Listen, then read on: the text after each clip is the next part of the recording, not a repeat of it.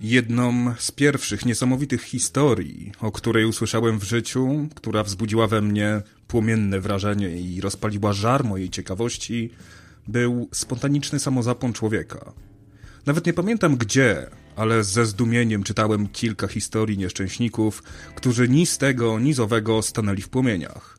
Sama świadomość tego, że to może dotyczyć każdego z nas, zmusza mnie do rzucenia kart na stół i krzyknięcia: Sprawdzam.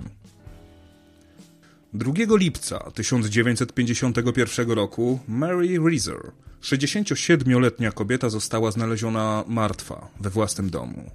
W zasadzie znaleziono jedynie jej nogę, reszta ciała obróciła się w popiół. Spaleniu uległo również jej krzesło, na którym najprawdopodobniej siedziała w trakcie zdarzenia.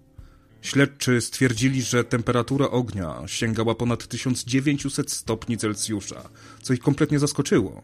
Tym bardziej, że większość pozostałych sprzętów w pomieszczeniu nie nosiła śladów zniszczeń. 5 grudnia 1966 roku odnaleziono spalone szczątki 92-letniego doktora Bentleya.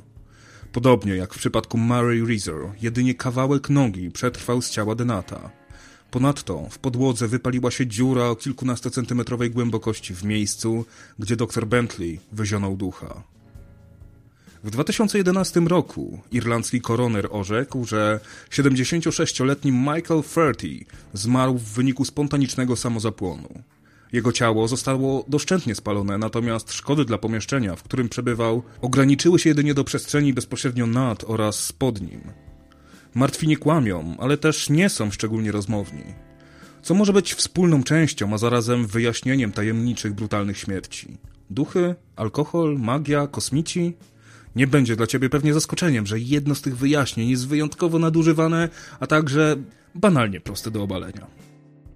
W niektórych źródłach znajduje wyjaśnienie, jakoby nadmierne spożycie alkoholu etylowego, a w efekcie jego koncentracja w organizmie mogła sprzyjać zapłonowi. Owszem, etanol jest palny, jednak dużo szybciej uzyskamy w organizmie stężenie, po którym nasza wątroba opuści imprezę, niż takie, które faktycznie byłoby zdolne podtrzymać ogień.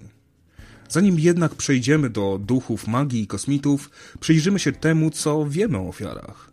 W dwóch najsłynniejszych przypadkach, czyli wspomnianych Mary Reeser oraz doktora Bentleya, uchowały się resztki odsłoniętych kończyn. Przypadkach, do których udało mi się dotrzeć, ofiarami były osoby starsze, które nie należały do najdrobniejszych i paliły. Nie pozwólmy też umknąć faktowi, że w żadnym przypadku nie mieliśmy naocznego świadka, ani nagrania z monitoringu, które rzuciłoby nieco światła na tajemnicę. Spontaniczny samozapłon brzmi jak coś gwałtownego, nagłego, nieprzewidywalnego, czegoś, co szybko się pojawia i jeszcze szybciej się kończy, zostawiając ze sobą zwęglone zwłoki, lecz nie istnieją najmniejsze przesłanki, by przebiegał on właśnie w taki sposób. Nie tak łatwo jest spalić na popiół człowieka. Raz będzie stawiał opór i może mu się to nie podobać, ale może o tym, jak sobie poradzić z tą drobną przeszkodą, opowiem innym razem. Dwa ludzkie kości spopielić całkiem trudno. Potrzebujemy do tego odpowiedniego czasu i temperatury. A co za tym idzie? Paliwa. Wyobraźmy sobie jednak następującą sytuację. Samotna, starsza kobieta wieczorem po kąpieli, zawinięta jedynie w szlafrok, ewentualnie kocyk, delektuje się papierosem. Żar podpala szlafrok. Nie najmłodsze już ciało nie jest w stanie poradzić sobie z tym palącym problemem. Ogień zaczyna trawić tkankę i wytapiać tłuszcz, który wsiąka w nieszczęsny szlafrok. Ten zaś staje się tym, czym jest knot w świecy i przez długi czas utrzymuje niby niewielki, ale całkiem gorący ogień, konsumując ciało ofiary. W końcu zaś szkielet starszej osoby, dotknięty już objawami osteoporozy, nie stawia już takiego oporu. Zostaje tylko stopa i kawałek nogi, które szczęśliwie znalazły się poza płonącą pułapką. Nic wokół spalone nie jest, bo paliwo nie miało okazji się wydostać. Temat swojej pracy naukowej poświęciła tej sprawie Angie M. Christensen. Jednak prócz wysnucia jedynie odważnej hipotezy przedstawiła wyliczenia wskazujące, że tłuszczu zwierzęcego można użyć jako paliwo dla żywego ognia, a komu się nigdy nic na patelni nie zapaliło, niechaj pierwszy rzuci selerem. Wykonała również doświadczenia na martwych zwierzętach, by zweryfikować swoją hipotezę, a rezultaty dokładnie odpowiadały temu, co znajdowali śledczy na miejscu rzekomo tajemniczych miejsc samozapłonu. Publikację tę znajdziesz w opisie odcinka, a w niej parę bardziej graficznych przedstawień śladów po ofiarach spalenia, więc nie zaglądaj tam przy obiedzie. W przyrodzie nie ma nic za darmo. Człowieki same nie płoną z siebie.